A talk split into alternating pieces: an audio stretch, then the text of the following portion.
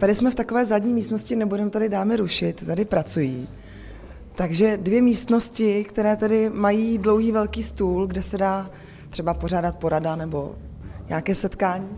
To, co jsme teď prošli, to bych řekl, je takový, takový srdce toho našeho objektu. Je to prostor, kterýmu my říkáme čítárna. Domem u Zlatého rohu, kde sídlí Skautský institut, mě provádí Miloš Říha Šípek, ředitel. Dort tady dostanete na výčku od Ešusu, lidi za barem se na vás smějou. Mám pocit, že tady je nějaká, nějaký duch takový přátelský atmosféry. Je to trochu utajený místo, když půjdete kolem, tak si ho možná nevšimnete, protože zvenku není žádná cedule. Od začátku jsme měli takovou zásadní ideu, řekl bych, zkusit najít nějaký zajímavý prostor, do kterého se ta naše činnost propíše. Takže jsme asi rok chodili po městě a koukali jsme se, kde, jsou, kde, jsou, kde se nesvítí, kde by byl, kde byl prázdný prostor. A, no a zjistili jsme, že radniční blok je více než 10 let prázdný objekt. My teď míříme možná do chodby a na Pavlač, která tady je. Když sem přijdete a třeba se sednete do té čítárny, tak ten, tak ten interiér jsme si navrhovali sami. Hodně těch věcí tady dokážeme nějakým způsobem udělat sami, bez nějakých velkých prostředků nebo nákladů.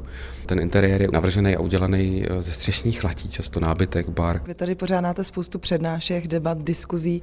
Eh, třeba tady konkrétně v létě se děje spoustu akcí a vybavuju si, že na těch Pavlačích eh, stojí lidi až úplně nahoru. Ta Pavlač je určitě takový srdce, srdce toho domu. Je to unikátní, krásný prostor v centru města, do kterého se vejde i, i pár set lidí.